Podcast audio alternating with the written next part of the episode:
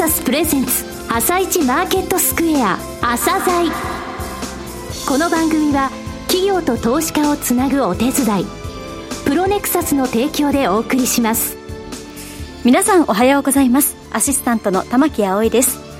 今日はラジオ日経鎌田新一記者にも加わっていただきながら進めてまいります。鎌田さんよろしくお願いいたします。おはようございます。よろしくお願いします。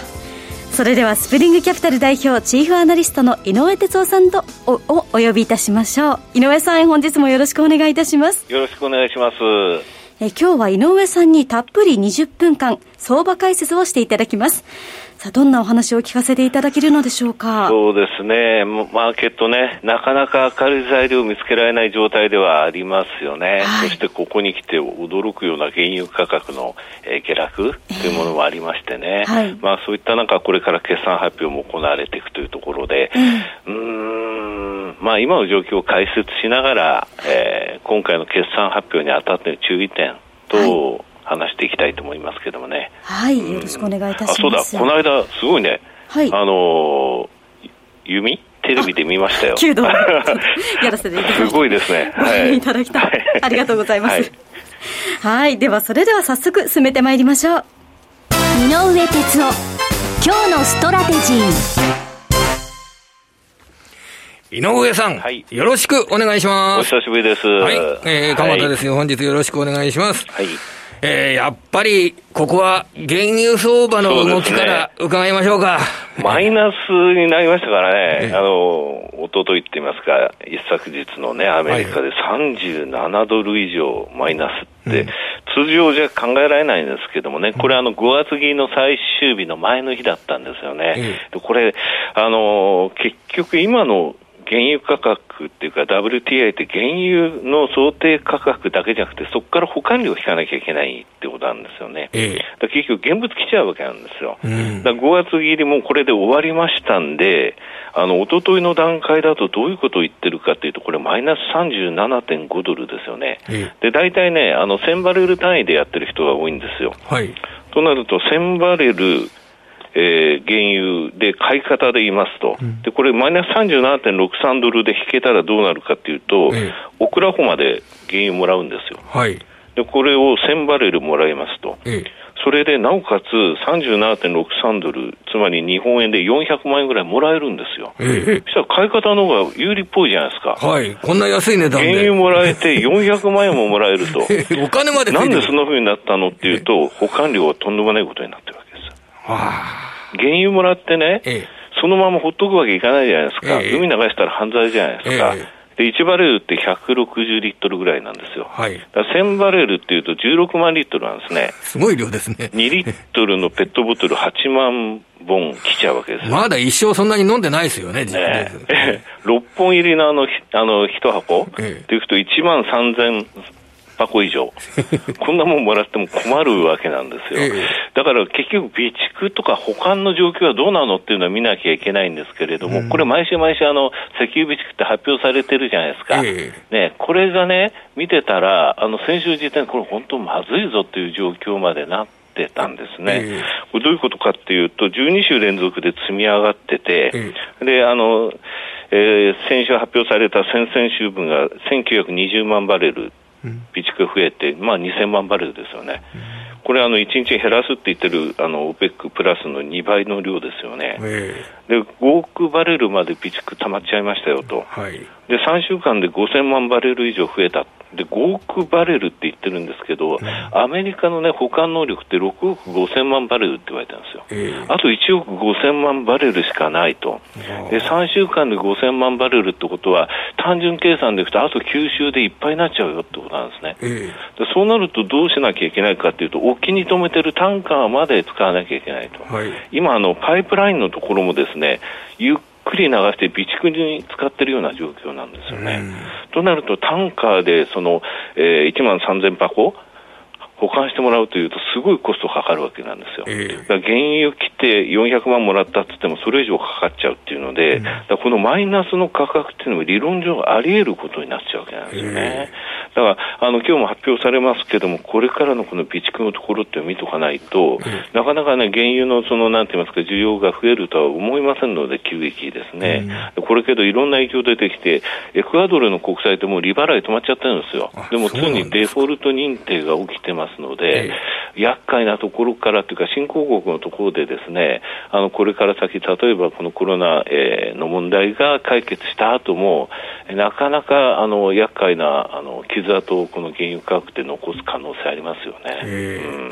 産油国の財政悪化ですとか、はいはい、そういったものが、えー、マーケットに与える影響っていうのを考えていかなきゃいけないんでしょうか。これはね、あの日本株も深刻なのが、うん、結局、日本株の売り買いしてる外国人の中心ってヨーロッパじゃないですか、えー、だ今年に入ってもやっぱり1月、2月、特に2月、3月、3月の数字ってね、2日前にあの、えー、JPX 発表しましたけれども、えー、大きいんですよ、やっぱり2兆円クラスなんですよね、売りが出てて、アベノミクス相場が始まってからの累計の現物と先物の外国人の買いを全部出してってるんですよ、買い売り、ゼロ。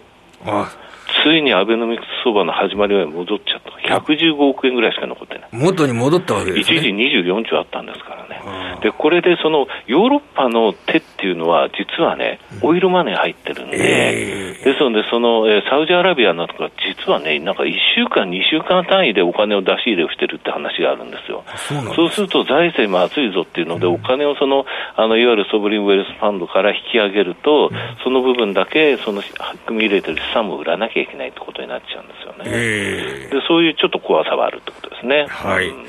そして、えー、アメリカのマーケットが、えー、上がってきたんですけれども、今週ですね、はい、えー、難聴な動きになってますね。はいはい、なってますね。ここね、あの、先週の時点でね、先週金曜日ってあの、えー、時間内でですね、そのあの日本の時間内であのアメリカの方でね、あのなかなかあの有効な薬が見つかりそうだっていうので、うん、あの大きく上がりましたけれども、これあのメルマガ等もにも出してるんですが、あのテクニカルで見るとね、結構なところまで来てて、ええ、で先週の金曜日、えー、ダウが大きく上昇した時点で、ええ、25日の移動平均乖離率って10.75%だったんですプラスの。10.7、あの、10%を超えてたんですか？超えてた。25日移動平均線に対する上、乖離率が。これ全然言わないじゃないですか。はいはいはい。これとんでもないことで、10.75%、25日移動平均乖離率って、これ2009年の3月26日以来なんですよ。10年、11年なかったんですね。そうそうで、これ2009年3月26日って何があったかっていうと、これ3月の10日にリーマンショック来の最安値をもう一回世界市場を取ったんですよ。2009年3月10日、そこからの戻りだったんですね。これでもう大丈夫よっていう。それぐらいの明るい中出てきたのが10.296%っていう数字。でそれを上回る10.75%ってこの間の金曜日つけちゃったんですよ、はい、全然明るくない状況で自律的に戻ってきた中でつけちゃったんで、これはまあテクニカル的にちょっとやりすぎよねと、うん、これ、あの25日移動平均の話だけしましたけど、うん、あのこれ、誰でも取れるんですが、5日と25日と75日、この移動平均乖離率を足して、それの5日移動平均出すんです、えそうすると結構トレンドラインになるんですが、今回、アメリカも日本もですねそこね、ピタンと当ててるんです。よ、ね、でそのうちの一つの構成要因でしかないんですが、25日っていうのはこういう状況になってますってことですよね、うん。はい、だ日本についても先週6%を超える状況になってましたんで、えこれもなかなかない数字だったんですよ、うん、でその後またね、7%超えちゃいましたんで。うんこれも過去2014年以降のところで見たって 4, 4, 4期間ぐらいしかなくて、でその後やっぱり4%ぐらい下落してるっていう状況になってるんですよね。うん、そうやって考えると、まあ、随分と、えー、テクニカル的には、えー、高いところまで来てたかなという印象はありますよね。はい。うん、で、えー、テクニカルの時に高いところまで来て、情報会議の修正というような場面になって、はい、さてその後どうなるかということは、うん、えー、コマーシャルの後などどですね、ぜひ伺っていきたいなと思っております。はい。井上さん、久保田さん、ありがとうございました。CM の後は、日本市場のお話を伺ってまいりたいと思います。それでは、一旦 CM です。企業ディスクロージャー IR 実務支援の専門会社プロネクサス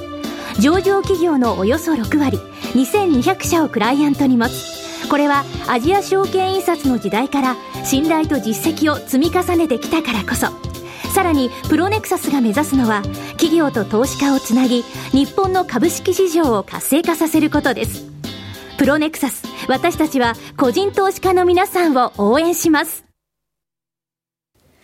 ここからは日本市場のお話を伺ってまいりたいと思います。はい。井上さん、はい、よろしくお願いします。よろしくお願いします。で、えー、CM 前に、えー、もう上がってきた株式市場が。で、アメリカ株、えー、11年ぶりの25日線に対してのニューヨークダウの情報乖離になって、はい、と調整、えー、あって、目先するのは当然として、はい、さて、これからどういうことを考えていけばいいか。ということで、えー、後半お願いしたんですけれども。はい。まずね、あの、コロナ関連のところについては、これはまあ、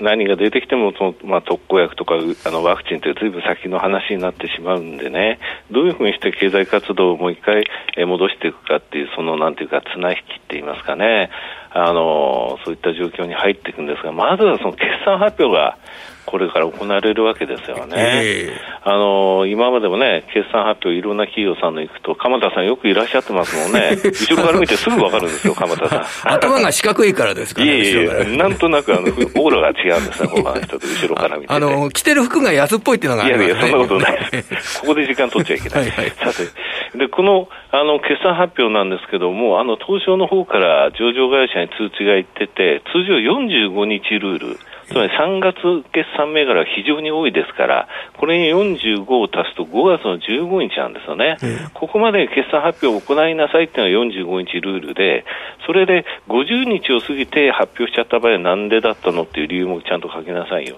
そういう話になってるわけなんですが、これがあのちょっと緩和って言いますかね、あのちゃんと状況を見ながら、あの数字が固まってから、この45日そ、そこまで肯定することなくっていうような話を出したんですけれども、でなおかつもっと大切なのが、2020年度の決算見込みなんですね、業績見込み。えー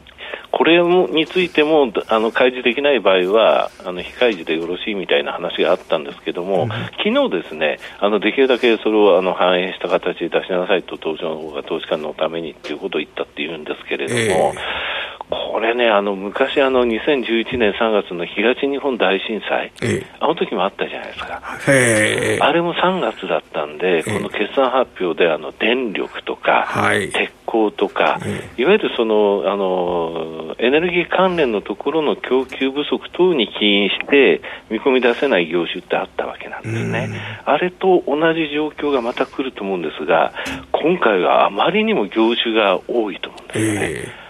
ですので、そうなるとどういうことかっていうと、2020年の決算見込みって出せないと。はい。でこれはもうあの常識的に考えてコロナ云々の話でなくまず1回出さなかった以上え年度数字としてあの見込みがあの出せるっていう状況になるのは第2クォーターつまり上半期の決算以降になってくると思うのが普通だと思うんですね。はい、となると11月の半ばでしょ。う、うん、でそれまでの間っていうのはバリエーションでいうとこの重要な PR が全然効かなくなっちゃうわけです。はい。ですので、会社は出さない、ただし日経新聞は出してくれるか、あと東洋経済は出してくれるかとか、うん、そういったところを見ていかなきゃいけないということになるわけですよね。えー、ですので、バリエーションであの株式を測れないっていう異常事態に入ってってきてるんですね、まあ、そういった中、アメリカの方ではその会社が発表しなくてもいろんな調査機関、アナリスト等が数字出してるんですけれどもここに来たアメリカもヨーロッパも、まあ、日本もソフトバンクも関係ありましたけど EPS が激減してるんですよね。えーで残念なことに、今年の1月のところの数字、1月、2月っていう数字、実はアメリカもヨーロッパも良かったんですよね、初め、はい、でそこからの急激な落ち込みなんで、うん、バリエーションが測れない状態の中で、えー、今年度の、今年度というか、えー、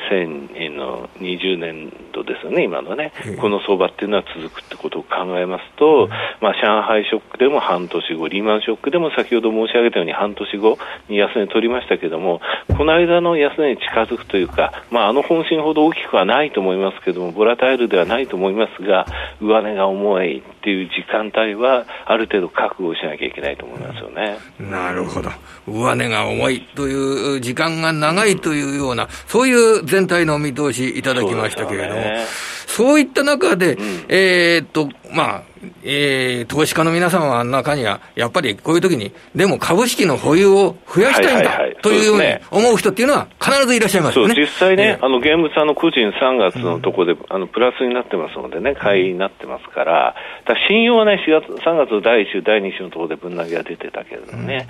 うん、でそういった考えると、現物をじっくりと、えー、えー、持ちたいっていう人たち多いと思うんですけどもね、はい、まああのまあ、経営指標ランキングとうちの会社でも作ってますけど、これまでやっぱり安定的な数字を作れたものとか、やっぱりサブスクリプションモデル、それからストックビジネス化できた業種っていうのは、強いですよね、えー、まあ、情報通信とか、まあ、あの販売に関わらないその小売に関わらないサービスとかのところが強いんですけれどもね、えー、そういったところの中でやっぱりあの世界的にも同じようなその状況が出てて今のその時価総額で見るのはやっぱりあのはっきりとその株式市場の業種別の動向を表していると思うんですけどもね、えー、元気なのはね半導体、それから情報通信だけなんですよ。であの厄介なことに今問題になっているいわゆる原油関連企業、うん、この時価総額が大きく減ってきててですね、世界のその数字っていうのはファクトセット出してますけど先週時点で500兆円まで減ってきてるんですよ、うん、で一方で半導体関連企業っていうのは230兆ぐらいまで上がってきてるんですね、うん、だこの半導体っていうところはやっぱりちょっと見ておきたいなと。安川のあの決算発表はい、であの 5G の、えー、関係で電子部品とか、うん、えー、メモリー向けの稼働が戻ってきてますよというお話があってすごい明るかったんですけども、えー、まあ、中国の生産活動ずいぶん戻ってきてて、中国工場もフル生産の状態になるでしょうということを言ってましたので、うん、まあ、このね、えー、コロナどこから起きたっていうなんか今問題になってますけれども、うん、中国の方のあのなんて言いますか、生産活動が戻ってきてるっていうことは、一つ明るいことではありますよね。だからリーマンショックの時っていうと、比較でよく言われますけども、リーマンショックの時も結局、初め新興国と中国が戻ってくれたんですよね、うん、それに引っ張ってもらったんですよ。で今回はその、まあ、新興国まだ厳しいですが、中国っていう状況なんでしょうかね、はい、うん、中国の生産の回復というのは、やはりこれからのキーワードというんでしょうかね。そうですね、やっぱりサプライチェーンという点でも大きいですしね。はい。はい、まあ、こういう時に企業の強さが浮き振りになってくるというような形もあるんでしょうね。あと今までね、散々配当出さないって言われてたけど、キャッシュリッチな日本の企業体質っていうものがね、ええ、逆に世界から注目されてるんですよ。はい。あのこれだけそのキャッシュリッチ、まあ、日本の、ね、財政、うんぬん言われますけど、財政にしたって、いざとなったら個人の,、ね、あの数字が使える、貯蓄が使えるっていうところもありますしね、はい、キャッシュリッチな国、日本の強さを見せたいところですよね。わかりました、うん、井上さん、鎌田さん、ありがとうございました。はい、ありがとうございました。ではまた来週もよろしくお願いいたします。この後は東京市場の寄り付きです。朝鮮この番組は企業と投資家をつなぐお手伝いプロネクサスの提供でお送りしました。